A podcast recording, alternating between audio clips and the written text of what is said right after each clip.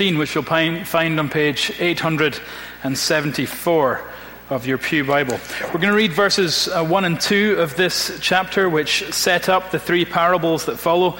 Bill Fullilove looked at the first two of these uh, last week, and Rico will pick up in verse 11 with the parable of the prodigal son, or the parable of the two sons. So let's read from Luke chapter 15, verses 1 and 2, then 11 through 32. Now the tax collectors and sinners were all drawing near to hear him, and the Pharisees and the scribes grumbled, saying, Please be seated. As I said, we are thrilled to have Rico Tice with us this morning, and we thought we'd ask you a couple questions so they can get to know you a little bit before you bring us the word. The, the first question is, uh, where do you get your name? Because when I Googled you and heard your accent, yeah. it was not what I was expecting with a name like Rico Tice. Yeah, it's a stupid name. It's not my fault. It's my parents' fault. um, I was, uh, I'm English by background, but I was born in Chile. My dad grew tobacco in Chile. I um, didn't come from a Christian family. My dad was in a tobacco multinational for 40 years, and um, he was growing out there. So I was christened Richard. That's Ricardo in Spanish, shortened to Rico. Just to say, it is Rico Tice, not Tico Rice. I spent my life being called Tico Rice. That sounds like number 42 at the takeaway, doesn't it? Anyway, there we are. So, not growing up in a Christian home, how is it that you came to faith? Yeah, I am um, um, loving a very loving home, but uh, not not Christian. Um, when I was at school, um, my godfather, my dad's older brother, was killed in a cliff fall, 6th of August 1982, and no one in my family had any answer. There was just a sort of corporate shrug of the shoulder to this torpedo that hit us, and I remember thinking you know, I mean, death was taboo. It just hadn't been discussed. And um, a maths teacher um, just said to me, when Christ rose from the dead, he rose to give us hope in the face of death. And I remember thinking, if that's true, it's the most important thing in the world. And I think that's what got me going spiritually, really, the death of a loved one.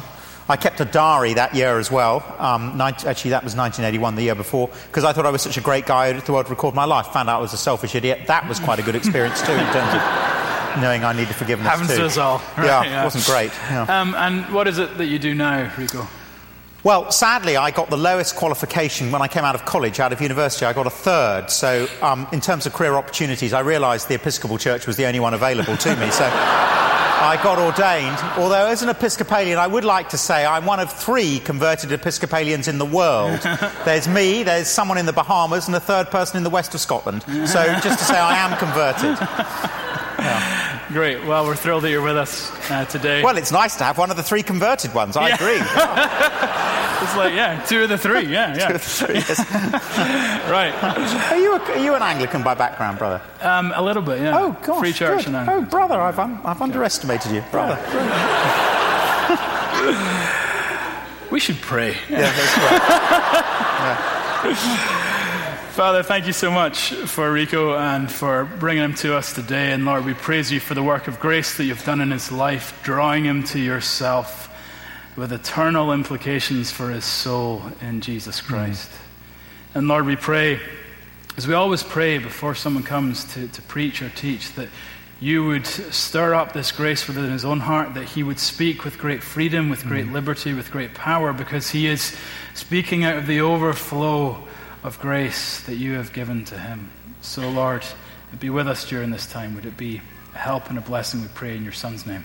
Amen. Amen. Amen. Well, it's a great honour to be here and to be able to open the Bible with you. I wonder if you could turn to page 874, 875 in the church Bibles to the story we had so well read for us. This famous story of the prodigal son, Luke chapter 15. Luke is one of the biographies of Jesus. 874 875. That may be unfamiliar for you to do to open the Bible, be a great help to me.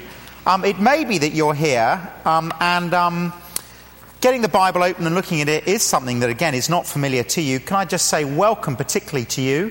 And there is a course, Christianity Explored, on Wednesday night for people who want to find out more. So we're particularly um, aiming at people like that who are here and who are saying, well, I'm, this is a beginning, or, you know, I'm, I'm a bit distanced from this. I'd love to know more. So, that course on Wednesday, I'll be mentioning again, where you can look at the person of Christ in Mark's Gospel. And here's a big thing ask any question you want. Let me just pray as we come to the Bible. Father, thank you for the stories Jesus told. Please, we dare to pray speak to us in the very depths of our soul. And we ask, Father, that what we hear now we'd never forget. Please, Lord, burn it into our hearts. Amen. Recently, a friend of mine who lives thousands of miles from here, and I wouldn't mention this, I guess, if I was closer, was uh, ringing me. And he, he picked up the phone, he rang me, and he said, Rico, basically, my doctor says I've had a bit of a breakdown. Frankly, that's because I've spent years in the business I'm in telling people lies about the products I sell them, and the pressure of that has sort of broken me. I had a dreadful Christmas family wise. So he and his wife are in, a, in not a good place at all in terms of their marriage. A great friend of mine, he said, has just lost his young wife from cancer. He keeps ringing, ringing, me. And so this guy got on the phone, and you know, it's not a small thing in the English culture when someone running their own company picks up the phone and says, Rico, I'm reaching out. I'm reaching out. And to be honest, what would I say to him? And you know, what I wanted to do was take him to this story we've got in front of us, this story of the prodigal son. Because it's not just a story, it's about life, it explains life, it's about being human, it's about the mess life can be, it's about admitting sometimes, do you know, at this point in time, whatever the, the front, I'm actually just hanging on by my fingernails. It's about an emptiness that can gnaw at the soul, and it's about broken relationships, broken domestic relationships. And I can tell you in England, just about every family can relate to that. But above all, this is the point. Can I say, ladies and gentlemen, this morning, thank you for coming. This is a story about experiencing a relationship of such generosity, such love, that it can change any life, that it can turn any life around. That's why, as we look at it now, it's the most famous short story ever told. It's got such power, such meaning, such pathos. It's changed millions of lives. And my prayer is that it'll do that for you this morning. So, can we look at it together? Unashamedly, I want to do that. It's a family story. It's about a father who has two sons. And a friend of mine tells it very neatly. He says, really, it goes like this it starts at home. Then the younger son gets sick at home, and then so he just goes to being plain sick. Once he's left home, then he's homesick. It ends with him home again. The father's thrilled to have him home. He throws a party, and the older brother's sick about that. He says, basically, that's the story. And as Jesus tells the story, it becomes obvious in the story that the Father is like God.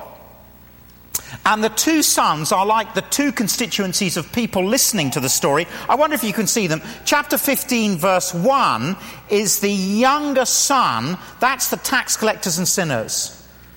And then the older brother is represented by the Pharisees and the scribes. They're in the story too, the teachers of the law. So that's the two constituencies listening to the story. And as Jesus tells this story, it's interesting as he mentions those people at the start, the context 15, 1 and 2. It's as though he hands, opens up a, a, a, a mirror and he says, by the way, rebels or religious, moral or amoral, he says, you're all in the story. It's as though there's a mirror that comes up. Now, I'm such a self centered peasant. I love being at the center of stories. So, you know, I'm in it. And just to say, you're in it too. We're, I don't know, as, as if James read the story, you thought, oh, I'm in there. If you didn't, you misheard it. You're in the story. Jesus holds up this mirror, and we all have a walk on part. So let's have a look now and see ourselves in the story. I've only got two headings. The first is there's a deceptive contrast between these boys. Let's have a look down, verse 11, as we kick off. Kick off. See if you can see yourself. And he said there was a man who had two sons. And he begins with the younger son. He's what we might call the out and out rebel. And he says, verse 12, the younger one of them said to his father, Father, give me my share of the property that is coming to me. And he divided his property between them. Not many days later, the younger son gathered all he had and took a journey into a far country, and there he squandered his property in reckless living. So this younger son says to his father, he says, um, Dad, he says, um, he says, Dad, you know that life insurance policy you've taken out? And his father says, Yeah. He says, Well, Dad, I'd like my share now. And his father laughs. He says, Well, actually, son, those things only mature when I die. And the son says, Yeah, Dad, you got the point. I wish you were dead. That's what he's saying. He's saying, Dad, I want the inheritance now. Now, their culture was just like ours. You basically inherited from your father when he died, from your parents when they died. So he says to his father, I want your things, but I don't want you. And you know, there are many people all over England, all over this country, who treat God like that. So they act as though God doesn't exist. He does. He gives them each breath, but they act as though he doesn't exist. They act as though he's an irrelevance. What they say to God is, We want your gifts, God. Family, friends, falling in love, food, fitness. We want the gifts, but we don't want you. And their slogan, it's in verse 12. I wonder if you can see it as we look down. Here's the slogan. It's very striking. Father, verse 12, give me. Give me my share of the property. Give it to me. That's the slogan. Give me. And then you go. And I'll get on. And I think the question is what was it that so attracted this young man to life without God? And surely the answer is independence. This was his Independence Day. And by the way, speaking as an Englishman, if any of you would like to apologise to me about the War of Independence, do see me afterwards. But this was his Independence Day. He wanted to be on his own. He didn't want to be dependent on God. So I wonder if you can imagine as he walks down the drive with the remains of the life insurance in his back pocket, and as he walks down, he says, Yeah, I'm free. I'm out of here. I'm done. I've got the money. I'm going. And it's fascinating internally in his mind, he is convinced that independence, wild living, and pleasure will lead to happiness. And there are millions who think that. Independence, wild living, and pleasure, it will make me happy. Well, that's where he's at as he goes. Give me, and he's gone. Now, as I say, it may be that as we speak of him, you say, well, that's not really where I'm at. It may be you've got relations who are there, but you're not there. So let's have a look at the other son, and he's what you might call the establishment figure, and he tells us a bit about himself at the end of the story. Let's have a look down, verse 29. Look down, there he is, verse 29. He gives us a few of his own uh, biography, autobiography, if you like. This is his opinion of what happens, 29. But he answered his father as he has a public row with him. He answered him, Look, these many years I've served you and never disobeyed your command, yet you never gave me a young goat that I might celebrate with my friends. Do you see? He's the dutiful child. He's joined the family firm. He's hardworking. He's loyal. Career wise, I don't know, he's something boring like an accountant. It's obvious, isn't it? There it is. And where his father is, he's close around. So if you expect to find the father in McLean Presbyterian, he'd be there. You know, he's a regular, he's an elder, he's respectable, he's a fine, upstanding chap, as we'd say in England. But it's, he's very different from his brother. I, I, do you see? It's a deceptive contrast. He's not like his brother, but he's nothing like his father either. Verse 28, can we see as we look down? Nothing like his father. When the brother returns, he was angry and refused to go in. So the prodigal returns, the father's glad. The brother's angry. Typical accountant, lots of repressed anger. the father greets him with open arms, the brother with clenched fists. This is interesting. The father says, My son, the brother, do you see verse 30 says, This son of yours. He says, I'm nothing to do with that scum. I'm not from the same womb, the same gene pool, this son of yours. Nothing to do with me. so you see, this older brother thought he was the model of unselfishness but actually, all he can think about is himself. In the midst of his father's joy and the brother coming home, all he can think about is himself. In verse 29, he uses the words I, me, or my four times. Someone, one commentator has written, the older son contrived, without leaving home, to be as far away from his father as ever his brother was in the pigsty. Absolutely self centered. I mean, dutiful, but self centered. And self centered people are such a pain, aren't they? Such a pain. Samuel Butler wrote about two incredibly self centered people, Mr. and Mrs. Carlyle. He wrote this How good of God to cause Carlyle and Mrs. Carlyle to marry one another and so make two people miserable instead of four. Well, that's right, isn't it? It's a deceptive contrast. You see, if you want to think about God and religion in term, and, and the Christian faith in terms of religion, then these two are very different.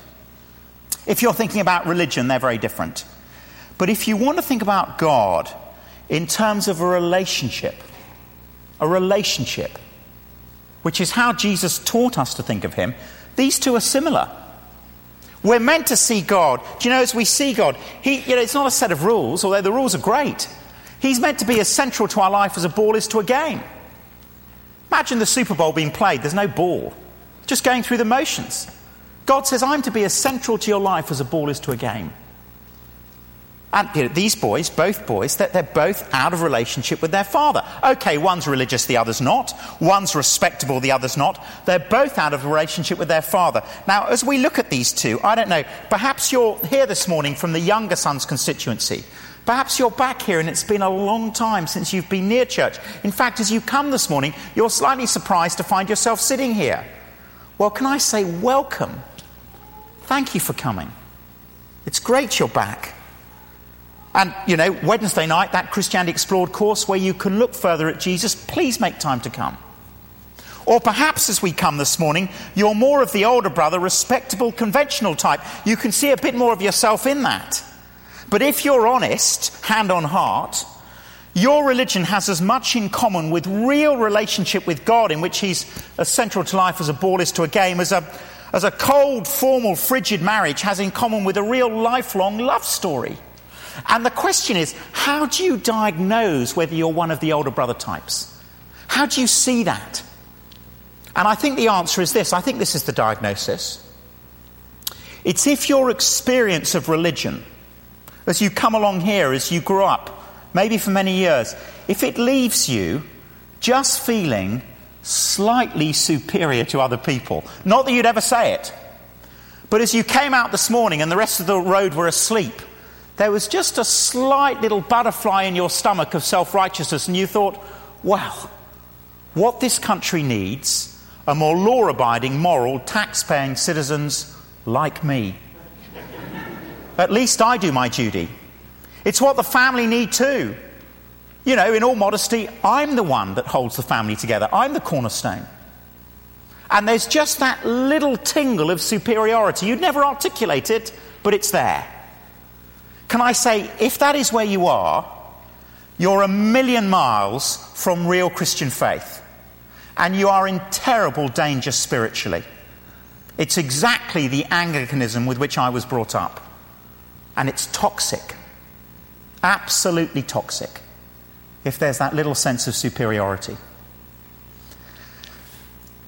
Well, that's the first point a deceptive contrast. The second is they both make an amazing discovery. They both discover they're equally welcome with their father. They both find it. It's clearer of the younger son. Let's rejoin him, verse 13. Can we see as we look down? Here he is, 13.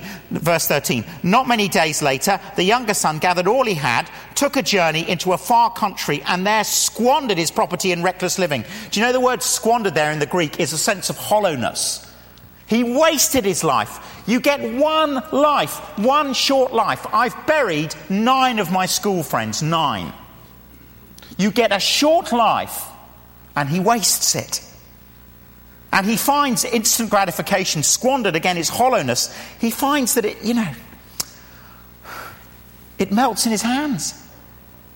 And what this young man finds, amazingly, actually, is not freedom, but amazingly, he leaves home to be free, independence, wild living pleasure, but he ends up, now this is so ironic, verse 14, in bondage. He left home to be free, but look where he is, verse 14. And when he'd spent everything, a severe famine arose in that country. He began to be in need. So, where does he find himself? So, he went and hired himself out to one of the citizens of that country who sent him into his fields to feed pigs. He ends up in a pigsty. He left home to be free. He's in bondage. He's with the pigs. And he's so lonely. I think verse 16 contains one of the saddest phrases in the whole Bible. Do you see verse 16? The end of it? And no one gave him anything. Can you imagine that? He's absolutely alone. His friends were, you know, everybody's the same. They're either takers or givers. He was surrounded by takers. When there's no money, there are no friends, there's no job. He's incredibly alone. He experiences cosmic loneliness. And so we come to the halfway point in the story because what does he do? Do you see what he does? Verse 17. But when he came to himself, in other words, suddenly he comes to, there's a sense here of he became sane. He suddenly goes, How can I have been so blind? It suddenly comes on him. How could I have been so ungrateful? How could I have missed the obvious? How have I done this? So he comes to his senses about himself. He comes to his senses about his father. He sees himself as he really is in a pigsty, and he begins to, some people find this so hard, to surrender his precious delusions about independence. And, and he admits he's lost and he starts to long for his father. Do you see it? Do you see the longing as we look down? There he is. How many of my father's hired servants have more f- than bread enough? Verse 18 I'll arise and go back to my father and say to him, Father. You see, he's longing for something. What's he longing for? Home. He wants home. Now, home isn't a place, home's a relationship. It's a relationship where I belong and I'm accepted. One psychiatrist has written Children who don't experience a home live all their lives with a fundamental inability of attachment. But this guy thinks of home, and you know, as he thinks of home in terms of the relationship, it's not conditional. In a far country, the relationships were conditional. We'll love you if your money's here. That's where I am in central London. We'll love you if. If you're good looking, if you're young, if you're successful, then we'll love you. If you're not, if you don't have those things, we won't love you. And that's why there's such drivenness in London. I must win or I won't be loved. I've got to win. But at home, at home, they know all about you. They love you anyway, if it's a loving home. So, what does this man do as he comes to his senses? He changes his mind about himself, he changes his attitude to God, and he does something which is so hard he swallows his pride and he realizes, gosh, I hate doing this. He realizes he's got to say sorry. Don't you hate it? If I've got to say sorry to someone, I pick up the phone, I find it's got teeth on it. I put it down, I have a cup of tea. The English always do that when we're panicking, you know, we have a cup of tea. I delay it all day. Recently, the Bishop of London said, London's biggest problem is BSE. We looked at each other, BSE, he said, yes, blame somebody else. And in married life, just to say as I say this about married life, if you're married, can you keep your elbows in, please? I don't want to see the elbows flying out side to side. Elbows in and knees if you're married. But in married life, there are two phrases that are central to married life. Here they are. Phrase number one I'm sorry, I'm, I was wrong. I'm sorry. Some people will never say it, they're too proud. Phrase number two That's okay, I forgive you. It's okay, I love you. Some will never say that. And do you know, marriages end because people won't say, I'm sorry, I was wrong. They won't say, I forgive you. But this boy knows he doesn't just need his father's food or his father's fellowship, he needs his father's forgiveness. So we come now to the halfway point in the story, or the heart of the story as we look down. Have a look down, because what happens, you see, he's been rehearsing in the pigsty. Don't we do that? I'm sorry, I've sinned, I've, I've you know, uh, forgive me. Rehearsing it. And then verse 20, do you see what happens in verse 20? What happens? And he arose and he came to his father. But while he was still a long way off, his father saw him. Now, what does his father do? His father sees him. Does his father stand on the porch, tap his foot, and go, This better be good? This better be good. What does his father do? It's very striking. What does his father do as he sees him? And felt compassion. You know, the Boston Marathon the carnage. And you saw people who've lost limbs, who've lost, I mean, a couple lost a little boy. And, you know, as you saw that, your stomach turned, didn't it? There's that turn, as you just think what's happened. Well, that word compassion is what that means. It's a turning of the stomach. What you felt as you saw that. And this father, the father feels that, and he ran to his son and embraced him. Now, you, what did he run across? Don't you think across a couple of the fields they'd had to sell off the life insurance? I reckon. And he runs. And you know, in that culture, it was very unusual for a nobleman to run. I mean, let me say this has anyone ever seen the Queen run? Can you imagine it? Imagine the Queen breaking into a trot. It would be too much. But this man runs he runs, and then it gets very un British. And you know, the British can't cope with this. I mean, psychologically, it's too much for us. We're so screwed up. He throws his arms round his son. And what's un British is he embraces him and he kisses him. It's present continuous. Over and over again, he embraces him. I mean, you know, the British, we can only do that to our mother and the dog. But this, the father throws his arms around him. Now, what we're being told here, and this is really important, is how do we experience God? You know, you might be here. We talk about God. We talk about God's love. How do you experience that? How do you get the Father's kiss? It's one thing to know your Father loves you, it's another to have Him embrace you. Well, it's here.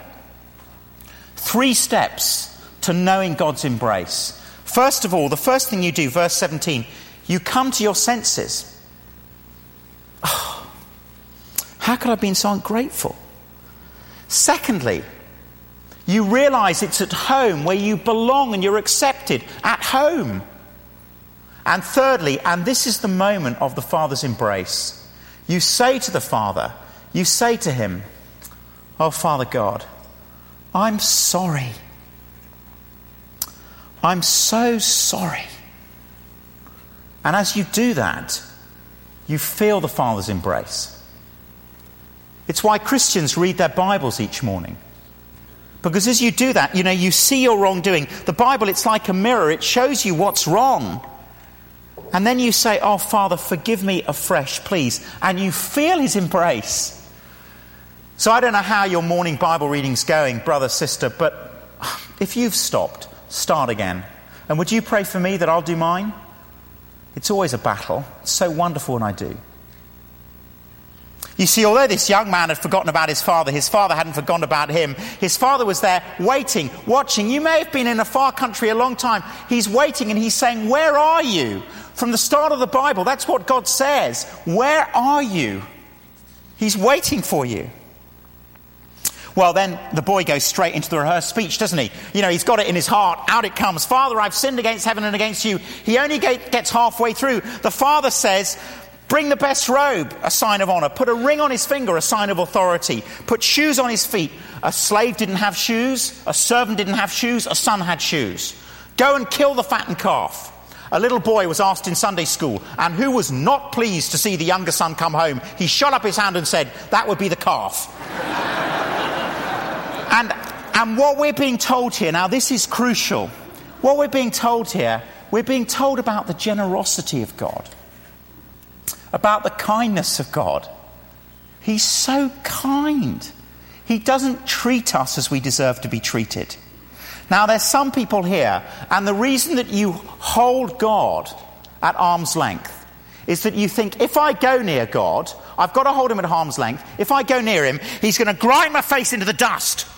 So actually, I keep this at arm's length. Can I tell you, the fact that that's what you believe about God means that the devil has affected your thinking. Because God is not like that. He is so generous, He is so kind, He doesn't treat us as we deserve to be treated. A few years ago, I was at home on my day off and I was teaching my nephews, aged two and four, to play rugby. You've got to start them young. So I was with the four year old scrummaging, so we were down, down sort of locked in a, in a sort of scrummage, and the two year old Patrick got so excited that he picked up a plant pot and started emptying it all over the carpet in order to make a field. And when I next looked up, there was mud everywhere. He had trashed the room. And at that point, at that point, my mother, his grandmother, walked in and her sitting room was trashed. And she walked over to her little grandson. She picked up the plant pot, she put it on one side, she picked him up and she kissed him. And she said, Let's go and have lunch. And as she carried him out of the room, he looked over her shoulder at the other nephew and I on the ground and he went, like that. you see, his grandmother knows what he's done. She'll clear up the mess and she loves him anyway. And you know, that is what it means to be Christian. God knows what we've done. We should be thoroughly ashamed of ourselves. He clears up the mess he loves us anyway. I wish it was different from that after 30 years. It is what it's like.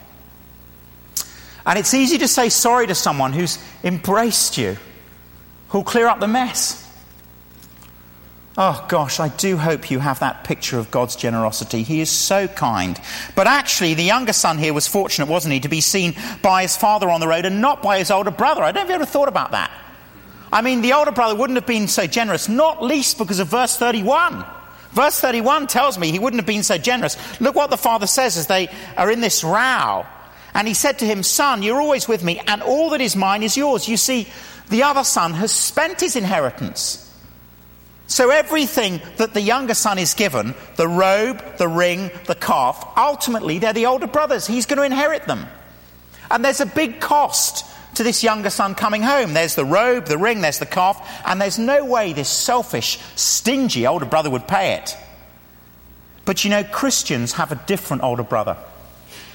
In Romans chapter 8, we are told that the Lord Jesus Christ is our true older brother, and he is not stingy.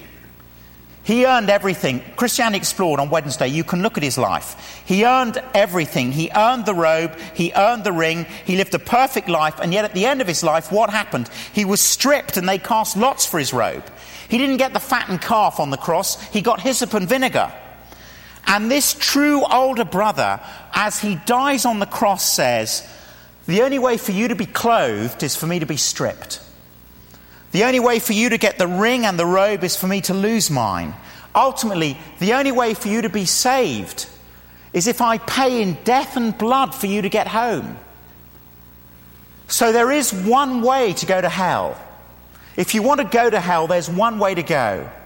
You have to trample over the cross of Jesus. So Jesus stands before us this morning, arms outstretched, and he says, I'm blocking the way to hell. I've paid for you to go home. I've paid in death and blood. Please go home. But if you want to go to hell, you can. Just trample over the cross. The Father is so generous. In his generosity, he sends the Son who pays. But if you ignore those things, it's desperately serious. So the message here is come home. Please come home. God won't be angry. Christ just paid. Just come. Come home. God is so generous. And just put on one side this foolish independence. Every breath is from Him. It's foolish.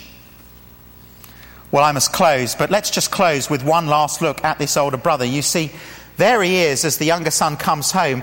And can you see what happens in verse 28? Have a look down in verse 28.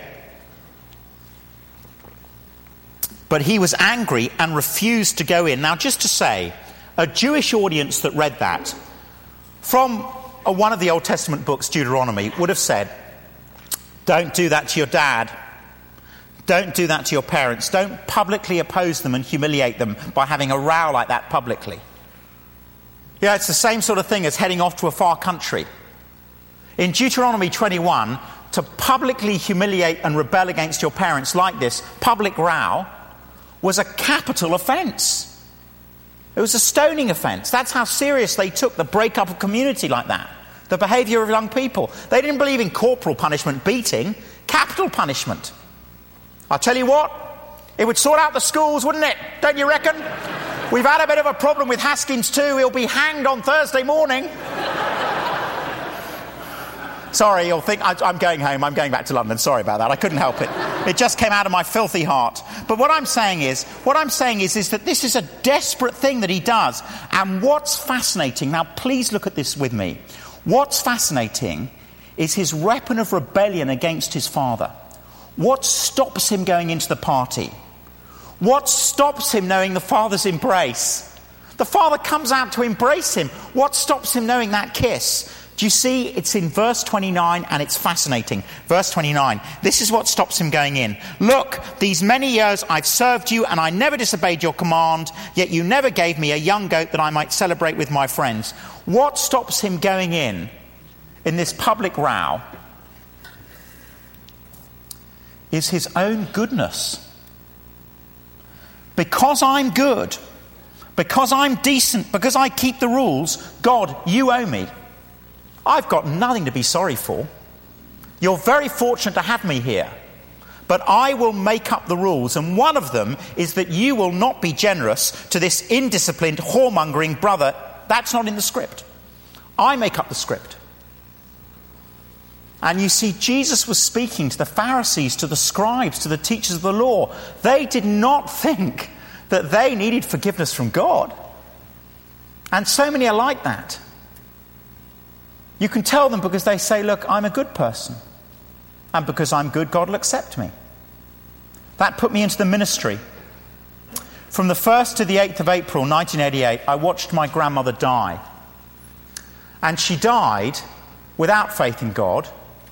She died saying, Because I'm a good person, God will accept me. Absolutely no need of God's forgiveness. It put me into the ministry seeing her die without Christ. I, you know, that, that blight, that toxicity is, is in my family. We're good people. We certainly don't need forgiveness from anyone. We do our duty. My performance will get me accepted by God. It's where the older brother is. The weapon of rebellion is my own goodness. So you've no need to say sorry. You've no need for the cross. What do you need? What do you need Christ to die for? I'm good enough as I am. It's a desperate thing, and yet I can tell you there are Anglicans all over my country who, in church this morning, that's the basis of their church going. I'm a good person, God will accept me because of that. Well, do you know, it's a, it's a fascinating story because actually it's unfinished. We, we, we don't know if the elder brother went in. We don't know if the younger son was a flash in the pan. The reason we don't know is that Luke intends us to write our own endings. So we're left, we don't know what these two boys are going to do ultimately with the father's love.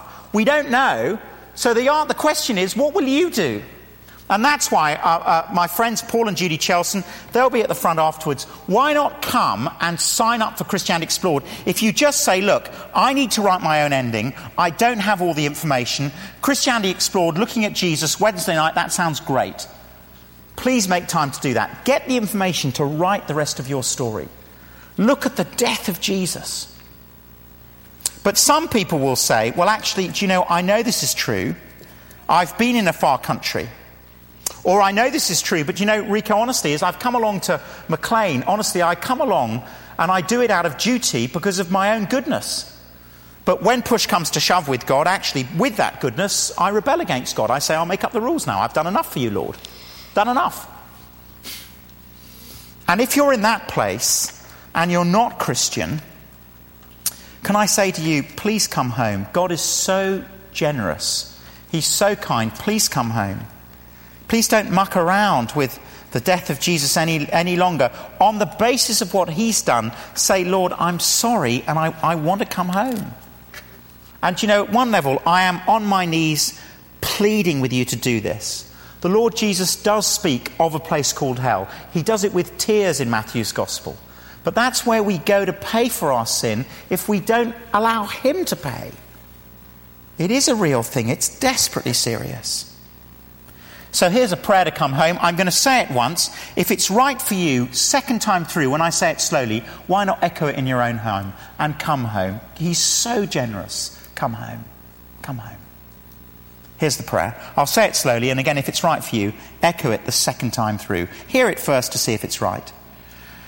Father God, thank you so much that you sent your Son, the Lord Jesus Christ, to die so that I can come home. I put my trust in what Jesus did on the cross so that I can be forgiven and ask you to be my master. Please come into my life and take complete control of it. Well, that's the prayer to come home, and I'll say it slowly now. And if it's right for you, why not do it? It's a wonderful thing. He's so generous. So here it is. I'll do it phrase by phrase. Father God, Thank you so much for sending your Son, the Lord Jesus, to die so that I can come home. I put my trust in what Jesus did on the cross so that I can be forgiven and ask you to be my master. Please come into my life and take complete control of it. Amen. Well, if you've prayed that prayer, I'd love to give you a book afterwards. I wrote this book for rugby players. No letters, long, no words longer than five letters. They're bits to colour in. It's perfect for rugby players. Um, and it's sold very well this year. I've sold four copies. It's gone very well this year, so I'd love to give you a book. But also, I'd love to introduce you to my friends Paul and Judy Chelsons for the course on Wednesday night. Come and just talk to them about the course. That'd be great. If you prayed the prayer, come and chat with me. We'll be at the front on my right afterwards. Thank you very much.